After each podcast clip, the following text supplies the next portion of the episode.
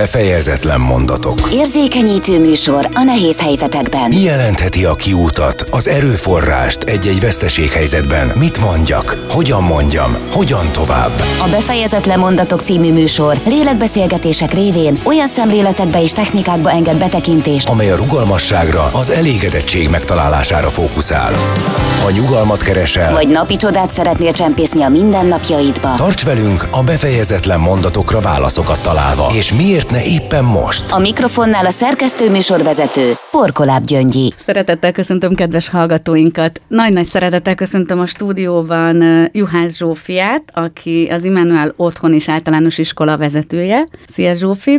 Köszöntöm én is szeretettel a hallgatókat. Illetve dr. Pápai Tar Ágnest, aki szülőként van ebben a mai beszélgetésben, de hogy milyen apropóból, vagy milyen érintettségből erről lesz szó. A, ugye a Befejezetlen Mondatok című beszélgetés sorozat, ezt nektek is mondom itt a stúdióban, meg azoknak a hallgatóinknak, akik esetleg nem találkoztak ezzel a műsorral, olyan próbálkozás, amely során megpróbálunk szakemberekkel, érintett résztvevőkkel, olyan elakadásokról, megküzdésekről beszélgetni, amelyeket ők személyes élmény apropóján éltek meg, annak reményében, hogy az éteren keresztül esetleg tudunk olyanoknak segíteni, akik nehezebben néznek szembe ezekkel a nehézségekkel, vagy esetleg nem találnak kapaszkodót, vagy nehezen találják azt, hogy, hogy kihez is hova fordulhatnának. Nagyon köszönöm, hogy elfogadtátok a meghívást, hiszen az a terület, amelyen Zsófi, te évtizedek óta lehet ezt mondani, tevékenykedsz, az egy olyan terület, amivel nagyon sokszor a szülők előbb nem is akarnak szembesülni, hiszen az ember úgy van összerak, úgy indulunk neki, neki, hogy jaj, de jó egészséges kisbabánk fog születni.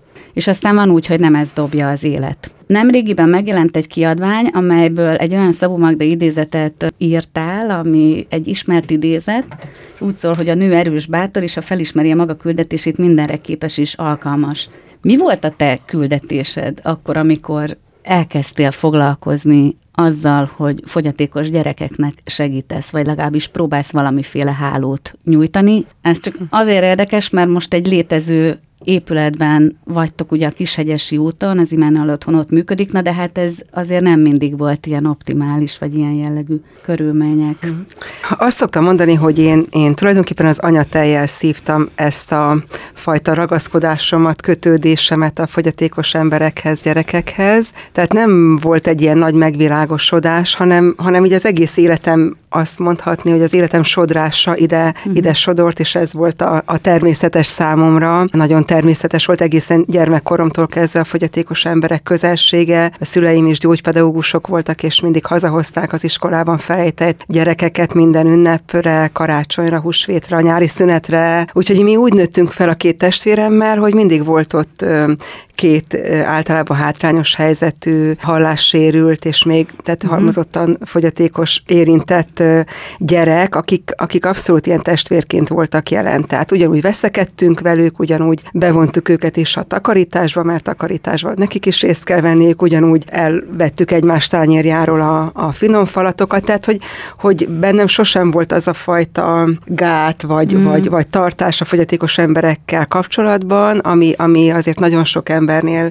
tapasztalom, hogy van, hanem ez egy ilyen teljesen természetes közeg volt számomra, inkább egy, egyfajta kihívást jelentett, hogy hogyan lehet megfejteni őket, hogyan lehet a, a nehezített kommunikáció ellenére kommunikációt létesíteni, hogyan lehet barátságot kötni, hogyan lehet fejleszteni őket. Tehát amikor már a pályaválasztásnál tartottam, akkor, akkor nekem az én, én nagy lázadásom a szülői minta ellen az volt, hogy na azért sem hallássérülteket fogok tanítani, Aha. tehát hogy a, a szakválasztásom nem a hallássérültek, hanem a, a, az egyéb fogyatékosságok felé irányult és olyan teljesen természetesen sodródtam ebbe bele, hogy, hogy én, én szeretem ezt a közeget, nekem ez, ez, ez, ez vonzó, ez kihívást jelent, ez érdekességet jelent, és, ez, és, és, és ugye a fogyatékosság ügyön belül is inkább a halmozottan fogyatékos gyerekek mm. meg felnőttek. Érdekes téged hallgatni, mert az, hogy valaki orvos családban születik, akkor persze hall otthon sok mindent, vagy pedagógus családban, akkor ugyancsak hall sok mindent, mondjuk egy évzárók értékelés kapcsán, de lehetne ezeket sorolni. Mégsem törvényszerű, hogy az ember azt a pályát válassza.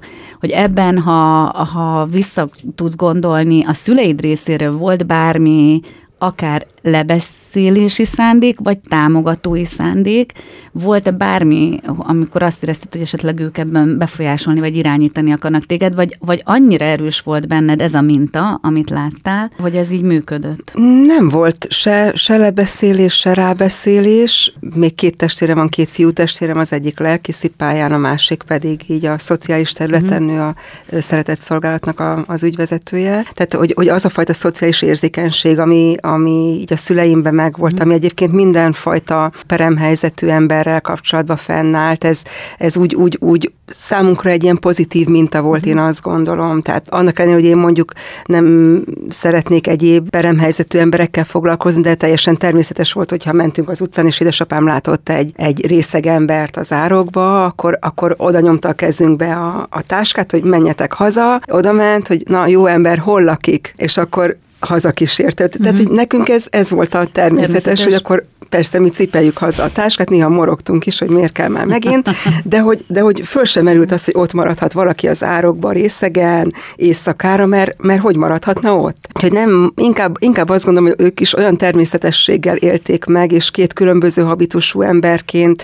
különbözőképpen ezt a helyzetet. Tehát volt olyan, amikor a, az egyik lány már ilyen serdülőkorú volt, és akkor valami szerelmi drámában ő, ő úgy gondolta, hogy, hogy öngyilkos lesz, és akkor így maga felé fordította a vacsoránál a kést, és, és így mondta ilyen, ilyen a siketekre jellemző Igen. akcentussal, megölöm magam, és így tartotta maga felé a kést, és akkor édesanyám a, a halál izgulós, ő, ő teljesen megrémült, hogy a terikát nem szabad ilyet csinálni, meg, meg utána egész uh-huh. este ő ott hallgatózott a, a, a szobája mellett, édesapám pedig között, hogy terikát zsíros lesz a szép ruhád. És akkor Terike ránézett, és igen. akkor rájött, hogy tényleg, tényleg, hát nehogy már, és hogy uh-huh. olyan jó volt ez most ilyen sok évtized távlatából ezt erre, és ahogy visszaemlékszem, azt látom, hogy, hogy olyan természetesen élték meg az ő habitusuk szerint ezt, hogy, hogy, hogy ezeket a konfliktusokat, a mindennapi helyzeteket. Az öcsémnek testőre volt egy nagy, magas, hallássérült cigányfiú, koron fekete volt, és, és olyan, valóban olyan félelmet gerjesztő egyébként az idegenekben, nekünk a leg, legaranyosabb Dezsőke volt ő, és amikor a, a kis szőke öcsémnek kellett, valaki, a, a haverjai ott molesztálták, bántották, verekedtek vele, nem tudom pontosan mi volt, akkor, akkor Dezsőke oda ment, és mint a testőre így megállt, így összefonva a karjait, és nem kellett semmit szólni, hogy nem is tudott beszélni, de hogy az, az, ahogy ő megállt és jelezte, hogy az én védelmem alatt van ez a kis szőke srác, ez elég volt ahhoz. Tehát, hogy, hogy nem azt éltük meg, hogy a fogyatékos ember az elesett, az, a, a, a, azon segíteni kell, az egy végképp nem egy nyomorult, vagy a, a, a, annyira fájnak nekem ezek a, ezek a hétköznapi szóhasználatban lévő kifejezések, ahogy a fogyatékos emberekről beszélnek, hogy ők a, a nyomorultak, akiken segítenünk kell. Én nem ezt éltem meg, én azt éltem meg, hogy ők partnerek, akik köztünk élnek, akikkel De természetes teljesen természetesen az, lehet ők. együtt uh-huh. élni. Igen. Itt melletted egy szülő, ugye egy kicsit abba avassatok be bennünket, hogy mióta ismeritek egymást, ugye, meg hogy hogy is kerültetek ti egyetlen kapcsolatba? Ami személyes érintettségünk a, a, e, ebben a témában 2009-ben kezdődött, amikor egy addig teljesen problémamentes terhességből 24. hétre megszületett a, az első gyermekünk Gergő, és hát ugye a koraszülés mellett ő, ugye ez volt az első sok, és aztán mm. pedig jött a, a többi, mert ő mind a két agyfélteket érintő 3-as, 4-es fokozatú agyvérzés szenvedett, mm. amiből igazából már akkor lehetett sejteni, hogy ennek lesznek maradandó következményei. Ez a születése és... után derült ki, tehát mikor őt hát igen, egy vagy megszületett? korábban, igen, akkor kapta az elsőt, és mm. akkor a harmadik napon pedig a második nagy agyvérzését, és hát ebből ugye aztán mindenféle komplikáció, tehát négy hónapot töltöttünk akkor bent a, a mm. klinikán, amire aztán hazaengedhető volt. Matekból nem voltam jó, de ez talán a hetedik vagy a nyolcadik évünk lesz, amit Aha. az Immanuel otthonban töltünk. Hát nekem még, még megvan az első találkozásunk emléke, mert vannak olyan találkozások, meg olyan pillanatok, amik az emberbe így teljesen beivódnak. Én akkor épp a második gyermekünket vártam, és már nekem nagyon nagy pocakom volt. Gergő akkor még nem volt három éves, mm. és én bementem az Immanuel otthonba. Nyilván akkor már kiderült az, hogy igen, Gergőnek lesz mozgásérintettsége, a kognitív képességei nem olyanok, ő akkor még akkor sem beszél, tehát sem beszél, és akkor én már tisztában voltam vele, hogy óvodát kerestünk, és nem volt tehát óvodát kerestünk, és nem volt, és akkor mentem el az imóba, akkor még ugye a Pacsirta utcán volt az imónak az épülete, és amikor én oda bementem, és szétnéztem, akkor azt mondtam, hogy Valami na, hát én gondoltam. igen, azt szeretném, hogyha ide járna a gyermek, és akkor ö, ugye be, bementünk Zsófihoz, és ö, akkor kerültünk várólistára. Tehát már három éves volt, és így próbáltam előrelátunk lenni, mm. hogy igen, akkor majd az iskolás mm. korra, akkor tudjunk bekerülni, és ez ilyen nagyon-nagyon jól is sikerült. Egyébként. Azt mondtad, hogy nem találtál ilyen óvodát, akkor nem. csak az információ miatt, hogy, hogy jelenleg Debrecenben semmilyen egyéb integrált formában óvodáskorú fogyatékos gyermek ellátása az egyenlőre nem biztosított? Ezt én jól látom, mert ugye Igen. próbálkozások voltak, úgy tudom, hogy bölcsödei, meg óvodai szinten is, hogy bizonyos csoportokban, de gondolom vannak, vannak csak azok... óvodák, csak attól függ, hogy Igen. milyen szintű e, sérülés, sérülés az, amivel uh-huh. befogadják a gyermekeket, és mi is több óvodát végigjártunk uh, annak idején Gergővel, de egy súlyosan sérült gyermeket sajnos azt kell, hogy mondjuk, hogy, hogy nem fogadnak. Tehát egy olyan gyermeket, aki mellé egy külön uh-huh. személy helyzetet kellene állítani, mert nem tud önállóan étkezni, tisztába kell tenni, tehát nem tud önállóan kimenni a mosdóba, őket már egyébként hmm. nem vállalják. Azért akartam ezt kihangosítani, hogy, hogy tulajdonképpen az Immanuelben ez a fajta segítségnyújtás rendelkezésre áll, ugye a szülők számára? Óvodai szinten nem, nem sajnos. Csak általános igen, iskola, igen, és onnan igen, fölfelé, igen. ugye? Igen, igen. És akkor mi van azokkal az óvodáskorú gyerekekkel? Tehát, hogy itt akkor van egy nagy kérdés, aminél talán meg is állhatunk, hogy ott van ez a a szülő, aki nyilván mellette kellene, hogy dolgozzon, vagy esetleg ott van több gyerek még a családban, szóval, hogy honnan és miként tud segítséget kapni ebben az időszakban? Korai fejlesztés az van, de az abszolút igényli a szülő, tehát az, az olyan, hogy pár, bizony, néhány órában bizony. ott van, és tehát nem teheti le, nem Igen. hagyhatja ott a gyermekét, illetve van egy-két, ahogy Ági is mondta, van egy-két ilyen integráló óvoda bölcsöde. Itt nekem sajnos nagyon rossz tapasztalataim vannak, biztos van más is, de olyan tekintetben, hogy ugye a neve integráló, ami, ami ami azt jelenteni, hogy az a gyerek az fog találkozni, meg a többségi gyerek fog találkozni, tehát fognak egymással találkozni a gyerekek ennek összes mm. pozitívumával és nehézségével. Ehhez képest én azt tapasztaltam, és ezt konkrétan szülőtől tudom, amikor az egyik óvodát kijelölték integráló óvodának, hogy a, az óvoda vezető késztördelve mondta a szülőknek egy szülő értekezeten, hogy hát a, a mi, mi, kedves szülők, a mi, mi óvodánkat jelölték ki integráló óvodának, de ne aggódjanak, a maguk gyerekei nem fognak találkozni találkozni a fogyatékos gyerekekkel, mm. és valóban ez a szülő elmondta nekem, hogy négy éven keresztül a gyereke ebbe az integráló óvodába járt, úgy, hogy még csak távolról sem látott fogyatékos gyereket. Tehát, hogy így néz ki nagyon mm. sokszor sajnos a, a magyarországi integráció, hogy ki van pippálva, tehát ha papíron néznék, Persze. akkor azt lehetne mondani, igen, mm.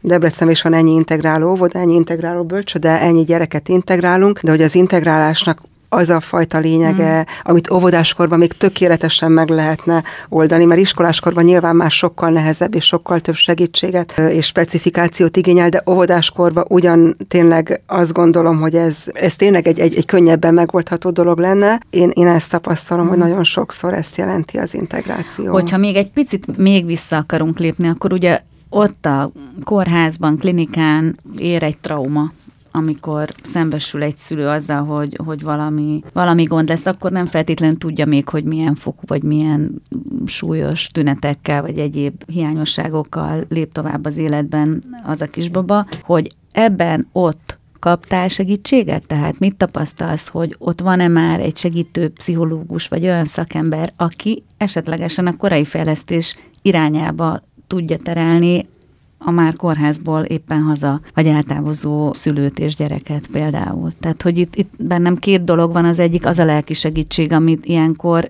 még egy egészségesen megszületett babánál is igényel néha az anya, mert elfárad, meg hát egy ezernyi dolog az, ami átmegy rajta. Igen, tehát, tehát hogy ugye ez a, a része meg információt, hogy hogyan kapja meg az ember, hát ugye ez 13 éve történt igen.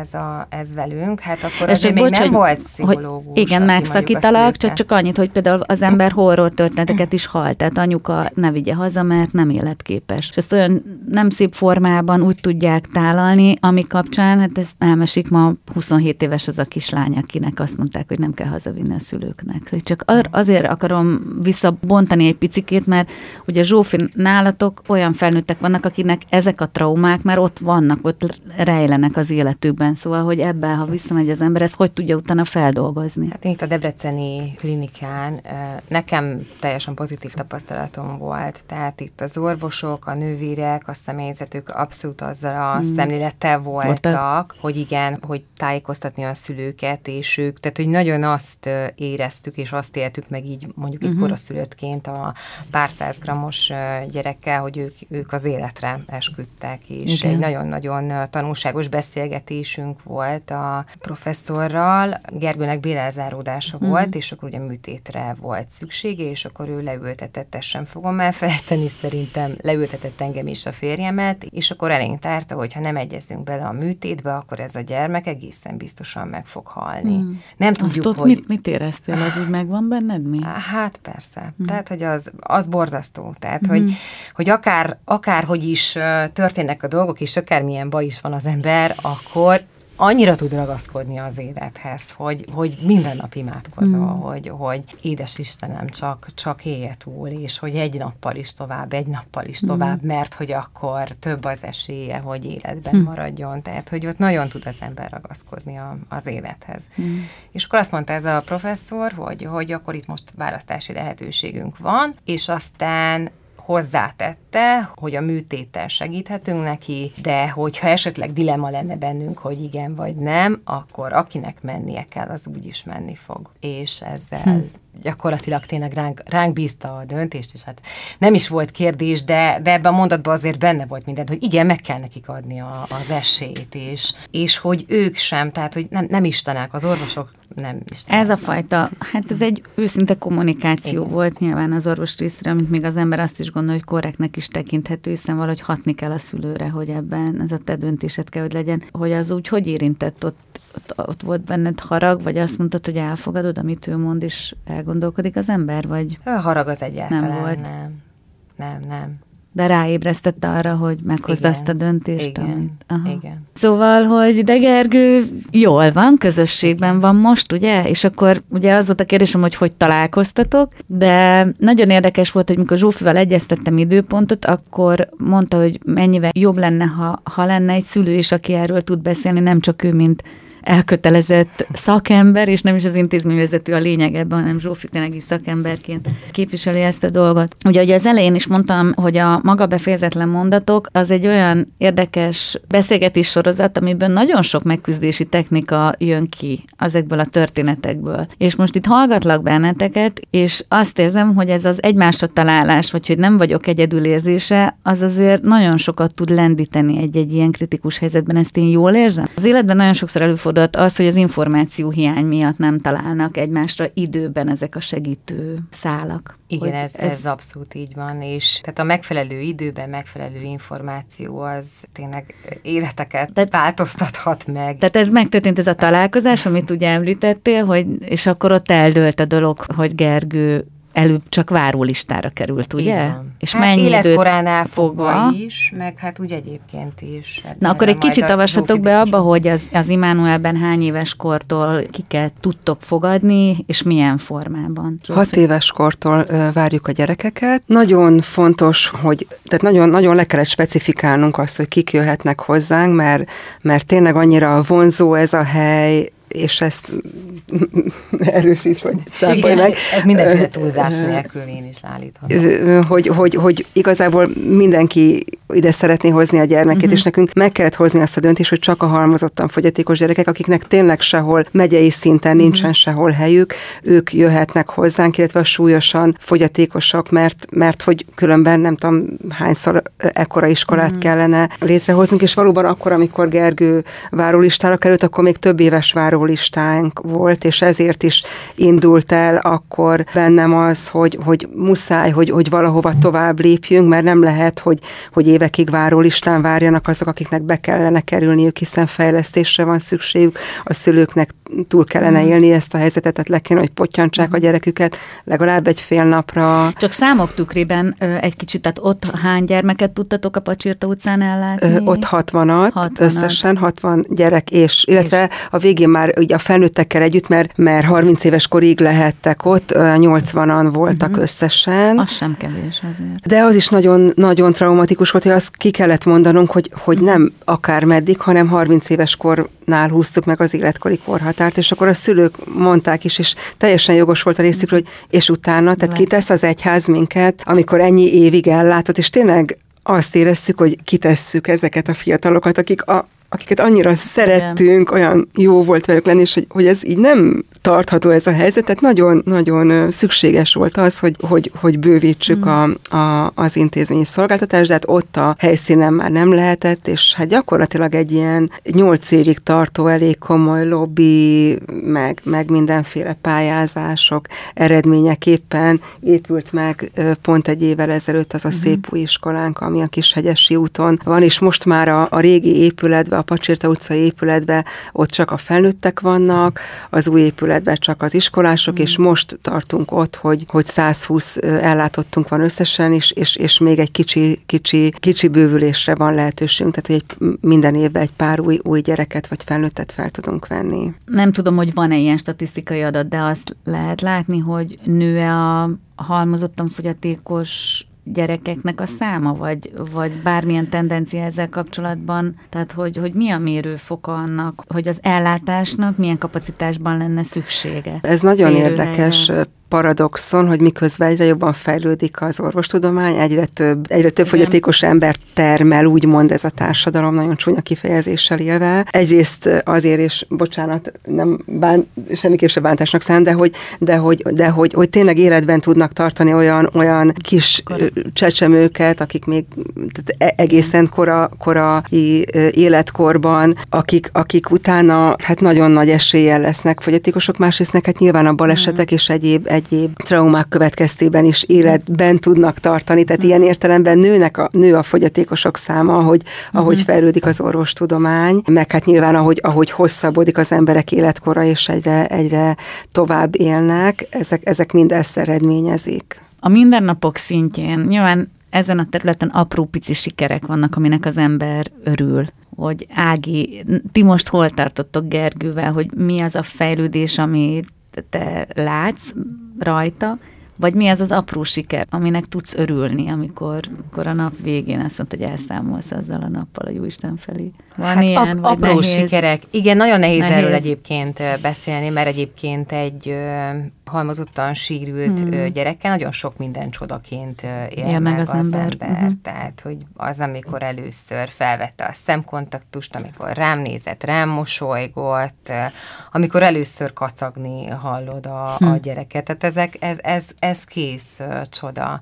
Főleg vagy úgy, a felismerések, azok az a... Nem, nem, Igen, ő nem, nem, nem beszél. beszél egyáltalán. Vagy, vagy az a felismerés, hogy hogy tudja, hogy hol lakunk. Tehát, hogy ő felismeri az utcánkat, és az utca elején már elkezd örvendezni, hogy akkor, hmm. akkor hazaértünk, és akkor ennek e, hangot ad. Tehát ezek ilyen apró, kicsi, kicsi dolgok, amik, e, amiket tényleg csodaként e, élünk meg, vagy, vagy azt, hogy megeszik egy új e, ételt, amit, amit hát eddig nem, nem, és ezeket mind csodaként éljük meg, illetve hát az a fajta visszacsatolás, amikor neki jó kedve van, amikor, amikor boldog, hmm. és ők ők, ők a maguk szintjén, ők boldogok, tehát hogy ők nagyon, de legalábbis Gergő egy ilyen nagyon vidám gyerek, tehát ő egy életvidám gyerek, ő tud örülni mindennek. Mi adja neked, vagy adta az erőforrást ahhoz, hogy, hogy ezt a fajta elfogadást, amit én most érzékelek rajtad, az véghez menjen, de hogy ez azért nem megy egyik pillanatra a másikra. Ott van a szeretet, ami persze munkálkodik, de Nyilván ez egy folyamat, egy olyan traumaért, egy veszteség, aminek megvannak ezek a természetéből fakadó lelki folyamatai. Vissza tudsz arra emlékezni, hogy folyamatában mi volt ez, vagy mi volt az, ami az ember tényleg eljuttatja arra a pontra, hogy elfogadja ezt a helyzetet?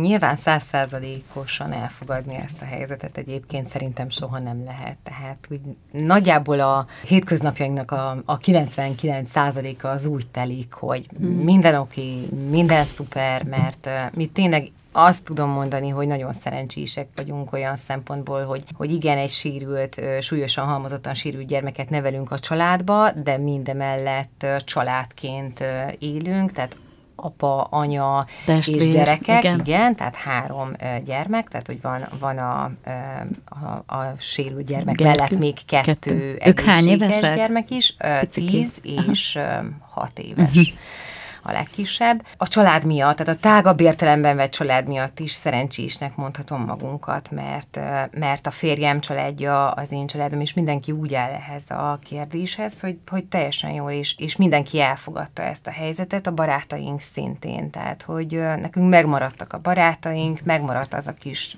társadalmi közeg, ami, ami addig megvolt, és hogy ez is nagyon sokat segít szerintem. Szerencse? Azt mondtad, hogy szerencsésnek mondhatom magam, hogy nem ez lenne a természetes? Úgy olyan dolgokról beszélünk itt most, ami a ti életetekben természetes, sok ember számára nem, mert megnéz az utcán egy fogyatékos gyereket, vagy azt mondja, jaj, én ilyet nem akarok látni, jaj, vagy velem ez nehogy megtörténjen, mert akkor én ezt nem élem túl. Hát ebből biztos hallottatok Igen. jó néhányat is, de hogy inkább csak szeretnélek valahogy megerősíteni abban, ez valahogy a bennetek rejlő olyan érték, ami ezt eredményezte, hogy ezt egy picit próbáld a saját vállalatokat, akár a férjeddel is megveregetni? Remélem, igen, mert hogy nagyon mert sok, erre szükséged sok negatív, van nap, igen, nap. nagyon sok negatív tapasztalat is van, hogy, hogy emiatt azért nagyon sok ö, olyan család van, akiknél a sérült gyermek megszületése után, vagy, vagy a, nem, nem, nem tudják feldolgozni ezt a traumát, és akkor apa az lelép, és akkor anya Igen. egyedül marad egy sérült gyerekkel, egyedül kell nevelnie, és nagyon sok olyan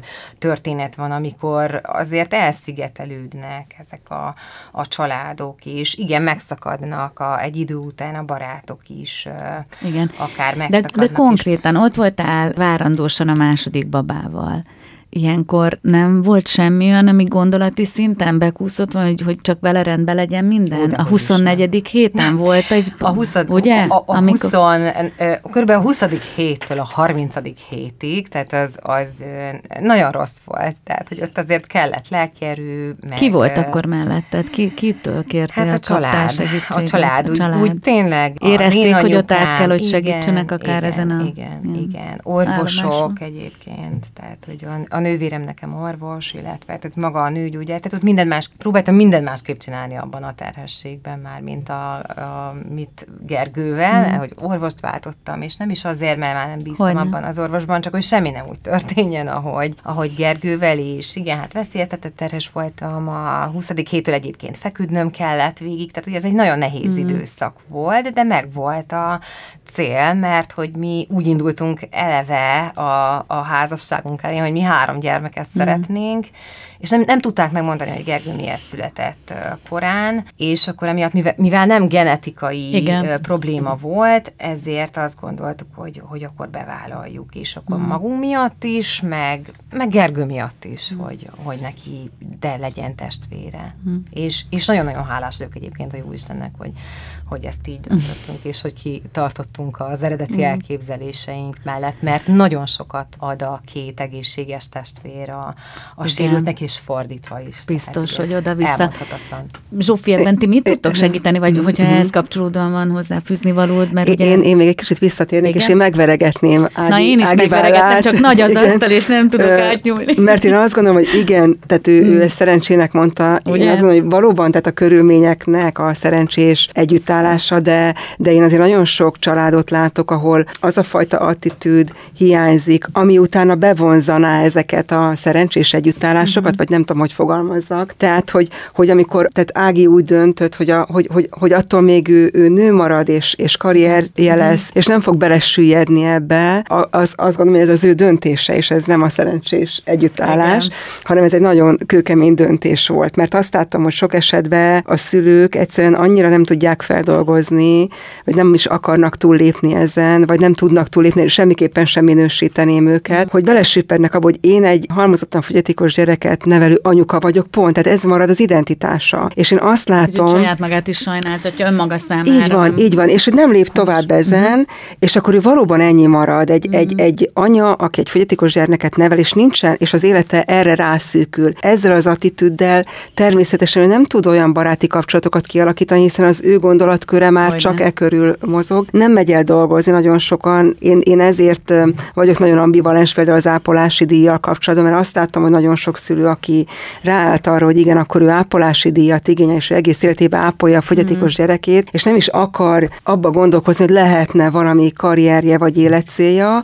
Ezek mind-mind-mind leszűkítik az ő, az ő életterét, és nem tud olyan egészséges lelkülettel lenni, vagy amikor úgy dönt, hogy, hogy semmiképp se vállal gyereket Nyilván nekem ebben nincsen beleszólása, meg senki másnak nincs beleszólása, de azért volt olyan szülő, aki tőlem kérdezte meg, hogy én, én mit gondolok, szerintem vállalhatnak, és én minden esetben azt mondtam, hogy nagyon jó lenne, mert azt látom, hogy, és, és több olyan szülővel is beszéltem, aki utólag bánta meg, hogy nem vállal gyereket, vagy aki, tehát hogy teljesen kétségbe van esve így az, a, a, mhm. így az élete előre haladtával, hogy akkor mi lesz az ő gyerekével. Azt se tartom egészségesnek, amikor a testvére terhelődik rá, a hát fogyatékos gyerek. Terület, igen. Egy, egy ilyen veszteségnél, hogy... De a szülőnek, amikor semmiféle ilyenfajta sikerélménye sincs az életben, amit egy egészséges gyerek igen, hoz tud, nekünk uh-huh. sikerélményt, vagy, vagy nincs semmiféle más csak, csak egy fogyatékos gyermeket nevelő anya vagyok, ez az identitásom, ez szerintem egy nagyon-nagyon veszélyes, és nagyon sok mindent mhm. vonz be utána ez a, ez a helyzet. Meg hát három gyermeked van, Zsófi, Igen. Ők hogy látnak? És egy unokám. És egy unokád, de az külön gratulálok. Igen. Ők hogyan viszonyultak ehhez az elhivatottsághoz, amit te csinálsz? Hát őnekik is teljesen természetes volt, hogy én is vittem őket magammal. Tehát amikor mentünk nyaraltatni az imánulális gyerekeket, akkor persze, hogy egyrészt nekem, nekem nem, nem is voltak nagyszülők, ahol lepottyanthatnám, hanem vittem magammal őket, tehát ők már két, két, két és fél, három akárhány éves koruktól kezdve jöttek ezekre a berekfürdős nyaralásokra, és nekik is ez volt a természet természetes, hogy, hogy ők is ö, ott vannak. Egy konkrét példa miatt kérdezem ezt, tehát nem amiatt, mert én tartom ezt furcsának, állami gondoskodásban nevelkedett gyerekeket lakóotthonban évtizedeken át látott el ez a anyuka, akinek a serdülőkorú gyereke állt elő egyszer, csak hogy mikor fogsz már valami normális munkát végezni, mhm. amiben nem, nem az volt, hogy elítélte, sőt, nagyon is elismerte az édesanyjának ezt a tevékenységét, hanem Úgy lehet ez boncolgatta. Valószínű, aha, aha. Hogy, hogy azért az felmerülhet egy gyerekbe, hogy itt vagyok én egészségesen, és te pedig mész, táboroztatsz, ezt nézed, az, amikor ugrani kell, mert gondolom bármi baj van, akkor te ugrottál mm. rögtön. Szóval, hogy ebben ez az oda-vissza kommunikáció, te ott vagy középen édesanyaként, és akkor elhivatottan segítesz ezeknek a gyerekeknek, és közben ott vannak a tiéd, hogy ez is egy olyan dolog, amiben te természetesen úgymond beleszülettél neked, ez nem kellett, hogy tudatosan erre figyelj, vagy mi ebben a tapasztalatod? Igen, én is azt gondolom, hogy ez számomra is olyan természetes volt. Az máskor is, hogy úgy tűnik, hogy az én gyerekeim már nem viszik ezt tovább. Ezt egy kicsit nehéz volt elfogadnom, hogy ők egyikük se, legalábbis meg a két nagyobbik már, már elég határozottan, tehát őnekik már megvan a, a pályájuk, és, és és nincs, nincs semmiféle ilyen szociális kapcsolódása. Ez egy kicsit furcsa volt, hogy próbáltam, hogy de hát az a, az a jó munka, ami, ami valami, igen, a, és ezt, ezt meg nekem, tehát én nekem kellett tanulni, nem nekik kellett tanulni tőlem, hanem nekem kellett tőlük tanulni, hogy nagyon sokféle életút van, illetve hát aztán a, végülis a középső gyerekemnek volt is egy ilyen negatív élménye, amikor az egyik, egyik fogyatékos lány megharapta őt egy ilyen ott létük Aha. alkalmával, és ő mondta is, hogy, hogy, hogy, hogy anya, és soha többet nem, nem akarok ide az Immanuelbe jönni, és ezt így nyilván el kellett fogadnom. Tehát, hogy, hogy azért nem, nem mindig ilyen egyértelmű és ilyen mm. pozitív élmények vannak csak, de de alapvetően ők is lett jó szívvel jönnek be, meg, mm. meg, meg el, elfogadták, meg én, én, én azt gondolom, hogy elismerik ezt a munkát, amit csinálok. Most itt egyéni harcokról beszélgettünk, de hát gondolom, hogy egy csapat segíti a munkádat ott az Immanuelben is, vagy nem tudom, Ági, te is be tudsz talán arról számolni, hogy nem egy ember tud segíteni annak a gyereknek. Ebben ezt az összehangolt munkát, tehát például azt a csapatot, akik mögötted állnak, Zsófi, nehéz volt felépíteni, elhivatottá tenni, vagy ezek a szakemberek ott állnak és várják, hogy egyébként segíthessenek. Nyilván mm. az, hogy milyen bérezését, milyen feltételekkel, ez egy másik komoly kérdés szerintem. Az az igazság, hogy ugye most már 65 fős a munkatársi csapatunk, ugye most már két telephelyen. Az, az nem kevés. Az nem kevés, de hogy ez így fokozatosan nőtt így, és én is mondhatnám, hogy nagyon szerencsések vagyunk, mert, mert, mert egy csodálatos munkatársi csapat van, tényleg egy nagyon-nagyon jó, mind, mind szakemberként, mind mm. emberként nagyon jó, jó emberek vannak, vannak a, a munkatársak között, de hogy kellett azért ezen dolgozni, meg kell folyamatosan, tehát most is, ahogy kerülnek be új munkatársak, mindenki mellé állítunk egy mentort a régiek közül, aki, aki mind a szakmai munkájában támogatja, mint pedig mm. azokban a, azoknak az mm. értékeknek az átadásában, ami legalább annyira fontos, mint maga a szakmaiság. Nekem is voltak ilyen érdekes tapasztalataim, emlékszem, ezt, ezt, így, ezt így el szoktam többször mondani, hogy amikor egy ilyen gondozói állást hirdettem, és megjelent egy férfi gondozó, egy férfi gondozó, hát aranyat ér, Végre, igen, igen, és akkor hát próbált egy nagyon fényezni magát, és mondta, hogy nem tudom, milyen egységnyi idő alatt ő hány feneket tesz tisztába. És engem annyira megdöbbentett, nem tudom, nem tudok visszaemlékezni a, a mértékegységre a számokra, de hogy úgy megdöbbentem, hogy és hát persze az egészségügyből jött ez, a, ez az ember, ahol valóban ez volt a, így kellett. Igen, szerűen. igen, és akkor mondtam neki, hogy hát mondom, ez biztos nagyon szép szám, de hogy az a helyzet, hogy, hogy ez egy olyan hely, ahol, ahol olyan emberek vannak, akik, tehát hogy itt emberek vannak, és nem fenekek, és hogy, ezek, és hogy úgy kell végezni mm. ezt a munkát, tehát természetesen tisztába kell tenni őket, tehát ne szépítsük a helyzetet, mm. de hogy úgy kell ezt a munkát végezni, hogy közben a méltóságukat megőrzi. És ez a, a fokmérője mm. a, a munkának, hogy tudja-e úgy végezni, hogy megőrizze a méltóságát, vagy nem. És azt látom, hogy aki már nálunk szocializálódik, fiatalon jön, mm. az általában annak sikerül, aki valahonnan jön, nagyon sokszor tapasztalom, hogy például a felnőtteket még mindig gyerekeknek nevezi. Mindig elmondjuk, hogy nem. Tehát ha ő már elballag, ő felnőtt. Tehát én is mm. például kölcsönösen tegeződöm a felnőttekkel, a gyerekeknek Zsófi néni vagyok. Tehát ott azt kell megtanulni, mm. hogy, hogy, hogy ott néni vagyok. Ha felnőtt korba lép, akkor kölcsönösen tegeződünk, de akkor én is azt várom, hogy ők is tegezzenek, mert hogy felnőtt. És nagyon sokan vannak, akik ezt nem értik, hiszen egy fogyatékos ember az, az örökre gyerek. És ezt mondják is, hogy hát jó, hát egy nagyra nőtt gyerek. Nem. Ő egy felnőtt, a felnőttség minden méltóságával. Hmm. És hogy, hogy azért sokszor van így a munkatársaknál, én is tapasztalom, hogy olyan nehéz ezt, ezt áttörni, Igen. vagy azt, hogy, hogy hiába nem beszél, kommunikál. Tehát mondják, hogy nem kommunikál, de kommunikál, nem beszél, de kommunikál, nézd meg a szemét várd a választ, pislancson. Nekem ez veszőparipám, hogy betegágy felett sem lehet egy eszméletlen emberről úgy beszélni, vagy egy nem beszélő emberről úgy beszélni, hogy őróla beszélsz kívülről, és esetleg minősíted, igen. vagy valami olyan diagnózist mondasz egyébként, ami nem ott kellene megbeszélni, szóval ezek ilyen veszőparipáim nekem minden esetre, úgyhogy ezt öröm volt hallani, igen. hogy mondtad, de nekem ez újdonság is volt, hogy való igaz, hogy sok halmozottan sérül, tényleg úgy viselkedik, mint egy kisgyerek megmarad egy-egy viselkedésében, meg reakcióiban gyermeki szinten, de hogy ő tényleg felnőtt, és, és hogy ebben ez a viszonyulás mennyire tehát mi ez, e, erre nagyon nagy hangsúlyt helyezünk, és azt látom, hogy ezt sokszor szakemberek sem látják mm. így, mert, mert tehát, hogy, hogy sokszor a, a legnagyobb jó szándék mellett sincs, sincs meg ez aha. a fajta attitűd, de mi azt mondjuk, hogy igen, ha felnőtt, akkor lakozza a körmét, igen. Éksz, tehát mindaz, ami a felnőttsége jár, mondjuk a szülőknek, hogy vegyen melltartót a lány, mert, mert hogy ez is a nőiségnek egy szimbóluma, mm. meg hogy ne úgy nézzen ki, hogy messziről már látszódjon rajta. Tehát, hogy amit lehet, azt, mm-hmm azt tegyük meg, meg hogy akkor ez egy, ez egy téma, tehát ahogy, ahogy két nő találkozik egymással rögtön, most csak ha a mi találkozásunkra gondolok rögtön az első téma, hogy úgy de jól nézek, de jó, jól nézek. De jó van. És hogy, és hogy igen, ezt szeretném, hogy én is, ha, ha, ha találkozok akkor ez már egy közös téma, és, és szerintem ez egy nagyon fontos dolog, hogy, hogy a közös emberségünk, a közös mm. nőiségünk, a, hogy mik azok a közös pontok, amik, amik, amik mentén mi kommunikálunk, akkor is, ha nem beszél. Azt mondom, hogy hú, de jól nézel ki, mm. milyen divatos ez a fölsőd. És akkor mm. már tudok mit beszélni, már tudok mert már van témánk. Itt szalad a műsoridő, úgyhogy végzünk itt. Van egy olyan lépés, amit tervezgettek most. Ugye most láttuk ezt a fajta fejlődést, akár a Pacsirta utcai ellátó egységből most ugye a Kishegyesén van egyfajta más típusú minőségi ellátás, vagy legalábbis annak az épületnek a megépülésével, létrejöttével. Mi az, amiben gondolkodtok a továbbiakban, hiszen vannak még tervek, ha jól tudom hogy nem.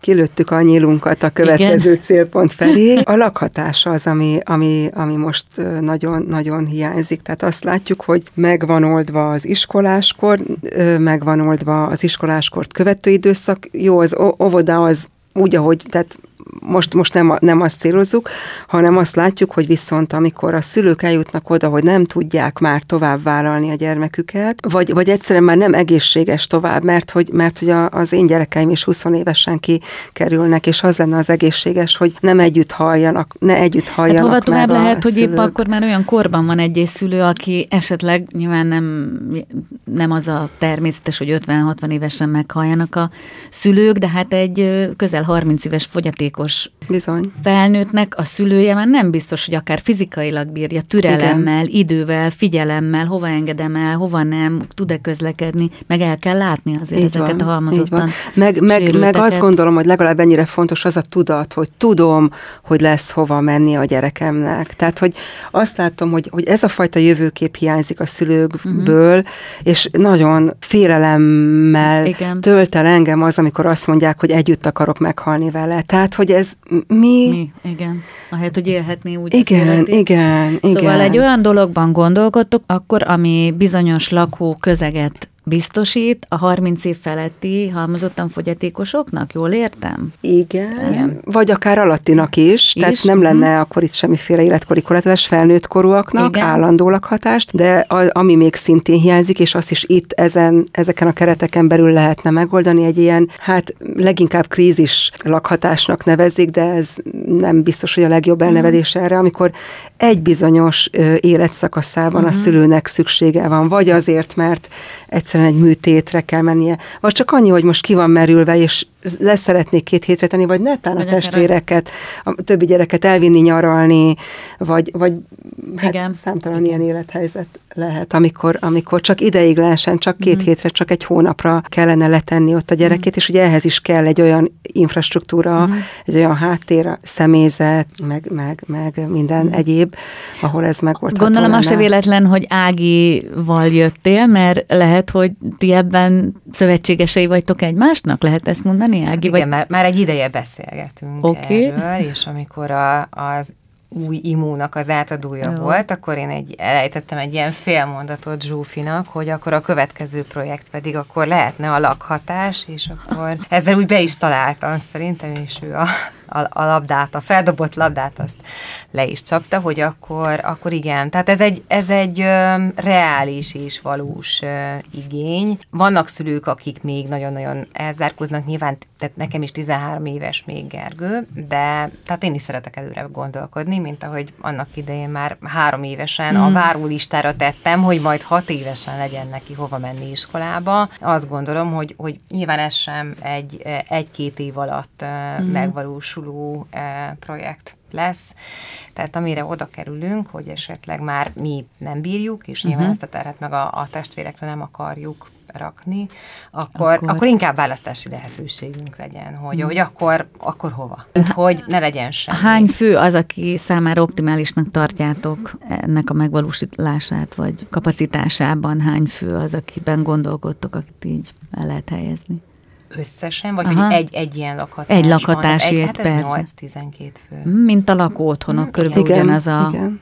Uh-huh. És ez nagyon fontos, hogy tényleg ez nem egy mini intézmény. Igen. Tehát ez egy, ez egy, ez egy otthon, ami bármelyikünk szomszédjába, egy igen. lakóközösségbe. egy nagyobb méretű inter, családi Egy nagyobb méretű családi ház, igen. igen, igen, ahol, ahol gyakorlatilag tényleg az ő otthon, ahol én bekopogtatok a szobájába, igen. hogy bemehetek-e, nem csörtetek be a látogatókkal, ahol, a, ami az ő életszférája, ahol ő, ő kimehet és kinyithatja a konyhába, konyhát, vagy mm. a hűtőt, és kiveheti a, a maga étterét, tehát nem, nem intézmény jellegű, mm. ahol, a, ahol reggel megkenik a 86 szeret zsíros mm. kenyeret, és oda lökik eléjük, hanem ami sajnos még a nagy magyar valóság most még itt. Tehát, hogy azt szeretnénk, hogy ne ez az alternatíva legyen, ahol, ahol fehér mm. köpenyes kiégett ápolók egyik feneket a másik után lemossák, hanem, hanem egy tényleg egy olyan, egy olyan életteli közeg, ahol, mm. ahol jó lenni, ahol a szülők is azt mondhatják, hogy oké, okay, akkor itt, itt, itt Ahol otthonra uh, találnak, igen. tehát hogy, hogy ez, ezen van a hangsúly, mert hát uh-huh. családból fognak ide költözni, Hogyne. és hogy,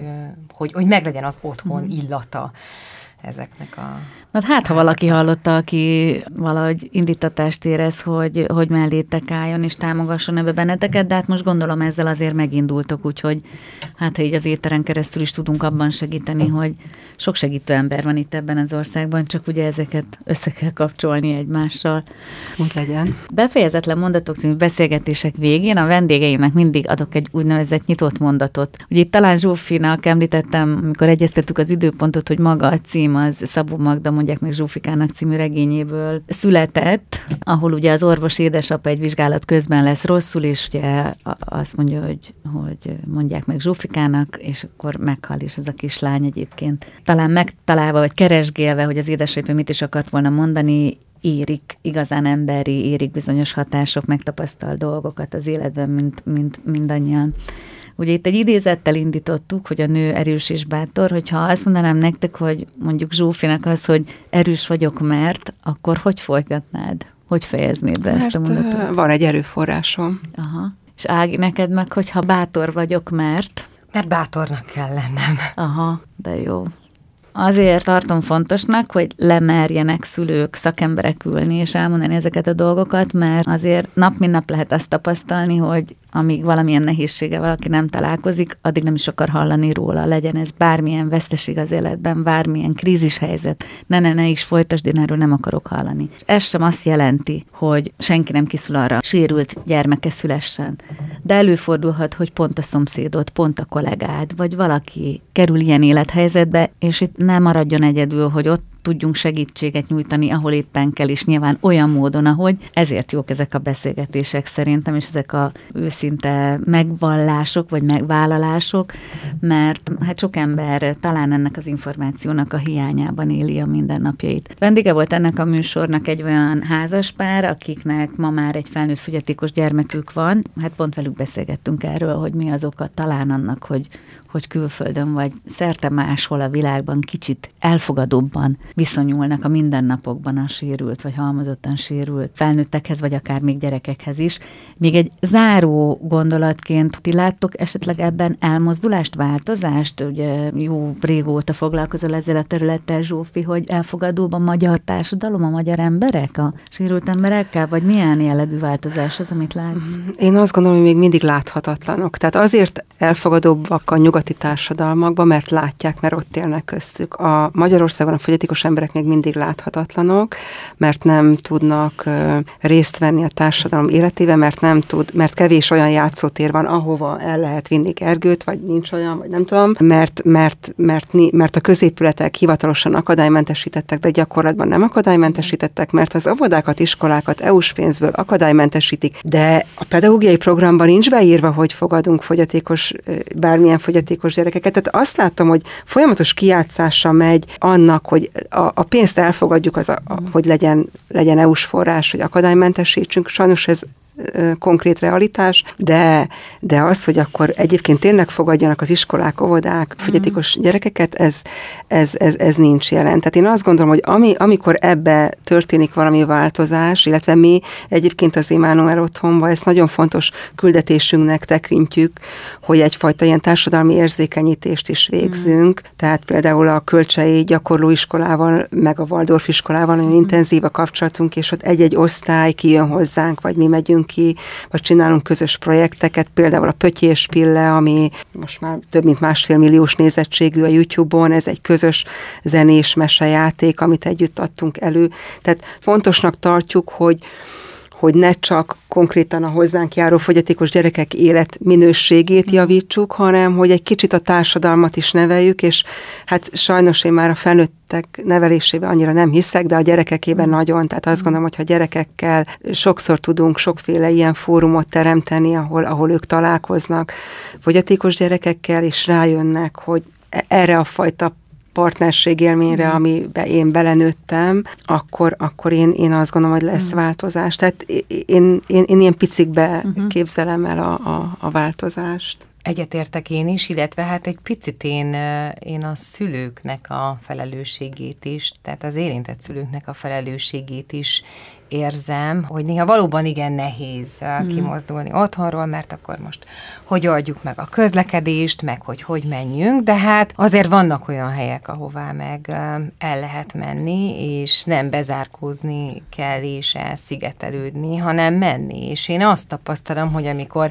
nekiindulunk így öten, akkor én, én, én megmondom őszintén, hogy, hogy nekem nincsenek negatív tapasztalataim a társadalom többi tagjának a hozzáállásáról. Tehát, hogy, hogy itt van ez már Magyarországon is, csak, csak valóban menni kell, és valóban szembesíteni az embereket azzal, hogy igen, itt él, így él, igen, korlátai vannak, és segítő kezek azok jól jönnek, mm. amikor a lépcsőn kell éppen felcipelni kerekesszékestül mm-hmm. a, a gyereket, de, de van, aki segít. Mm. Tehát, hogy, hogy mindig van, aki segít. Egy szállodába, miután nyolcan voltunk szálló vendégek, és köztük Gergő, és ő, ő meglehetősen türelmetlen, több ízben nekünk asztalt foglalta a, a személyzet, hogy mm. akkor reggelinél is, és vacsoránál is, akkor nekünk legyen helyünk, biztos, és, és fullon volt az egész szálloda, de nekünk külön helyünk volt, amikor mentünk akkor.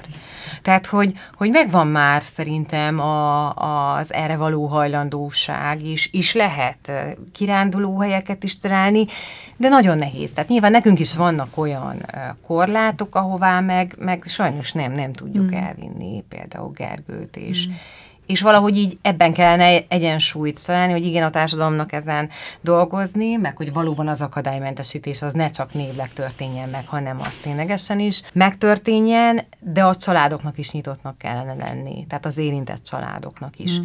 Rengeteg kérdés van, tehát igen, megbámulnak bennünket, és jönnek a gyerekek egyébként a kérdésekkel, tehát hogyha vagyunk valahol, egy játszótéren, akkor jönnek a gyerekek is kérdeznek. Például és, miért, hogy ő most hát, akkor nem mi, tud járni? Mi, vagy igen, most vagy akkor miért, ő... miért ül ez a nagy fiú, fiú. a kerekesszékben, és akkor, vagy, vagy miért ül az a babakocsiban, vagy igen. tehát ilyen, ilyen jellegű kérdések, és akkor hát el kell nekik mondani. De milyen és jó, lehet érzékeny. De milyen jó, hogy vannak kérdéseik. Én azt igen, mondom, ugye, igen. hogy talán a ezt nem lenne szabad kiírtani, ezt a Igen. fajta őszinte érdeklődést, amit lehet, hogy a felnő kódol bántásként, vagy egy kívülálló felnőtt pont, akinek nem érintett a gyerek, hogy hogy kérdezheti ilyet, hát nem Igen. látja, hogy, vagy hogy elfordítja beteg, a vagy elfordítja a fejét, a fejét ami Igen. még rosszabb, szóval én ezeknek a kérdéseknek mindig jobban örülök, mint hogy Igen. Sanda tekintettel, vagy elfordított fejjel szemléje. De valóban nagyon nehéz, mert Igen. például olyan játszótér, ahová sírült gyerekeket is lehet vinni, tehát a Gergő életkorában Ra már ez nincs, Nincsen. nincs. Tehát, hogy addig, amíg még lehetett, addig a madárfészek hintában még Igen. be tudtuk tenni, meg még a hintában, ami kicsi volt, és befért, Igen. és a lábai fértek, addig be, beült, Igen. és akkor megkapaszkodtattam, és akkor hintáztunk, de, de most már gyakorlatilag uh-huh. semmi nincs. Tehát nekünk a két tesó teremti meg a létjogosultságot, hogy mi játszóterek tömkelegébe járunk, és akkor ott Gergővel meg jövünk, megyünk a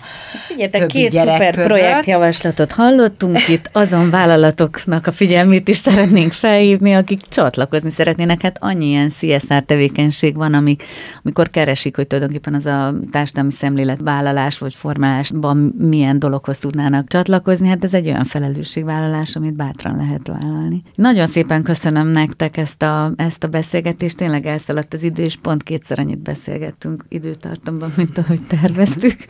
Köszönjük De szépen. Köszönjük szépen. Szerintem a hallgatók sem bánják, úgyhogy köszönöm szépen Juhász Zsófiának, aki az Immanuel otthon is általános iskola vezetője, és dr. Pápai Tarágnesnek, aki szülőként volt vendége a Befejezetlen Mondatok című adásnak. Kívánok nektek egyébként ugyanolyan bátorságot, erőt, meg küldetést, meg találkozási pontokat, amiről talán itt a műsor során is beszélgettünk, és én majdnem biztos vagyok benne, hogy ez a tervetek is célba fog érni, csak idő meg türelem, igaz? Úgy lesz, igen. Úgy legyen. Köszönöm szépen hallgatóinknak is a figyelmet. Búcsúzik önöktől a szerkesztő műsorvezető Porkoláb Gyöngyi. Viszont hallásra.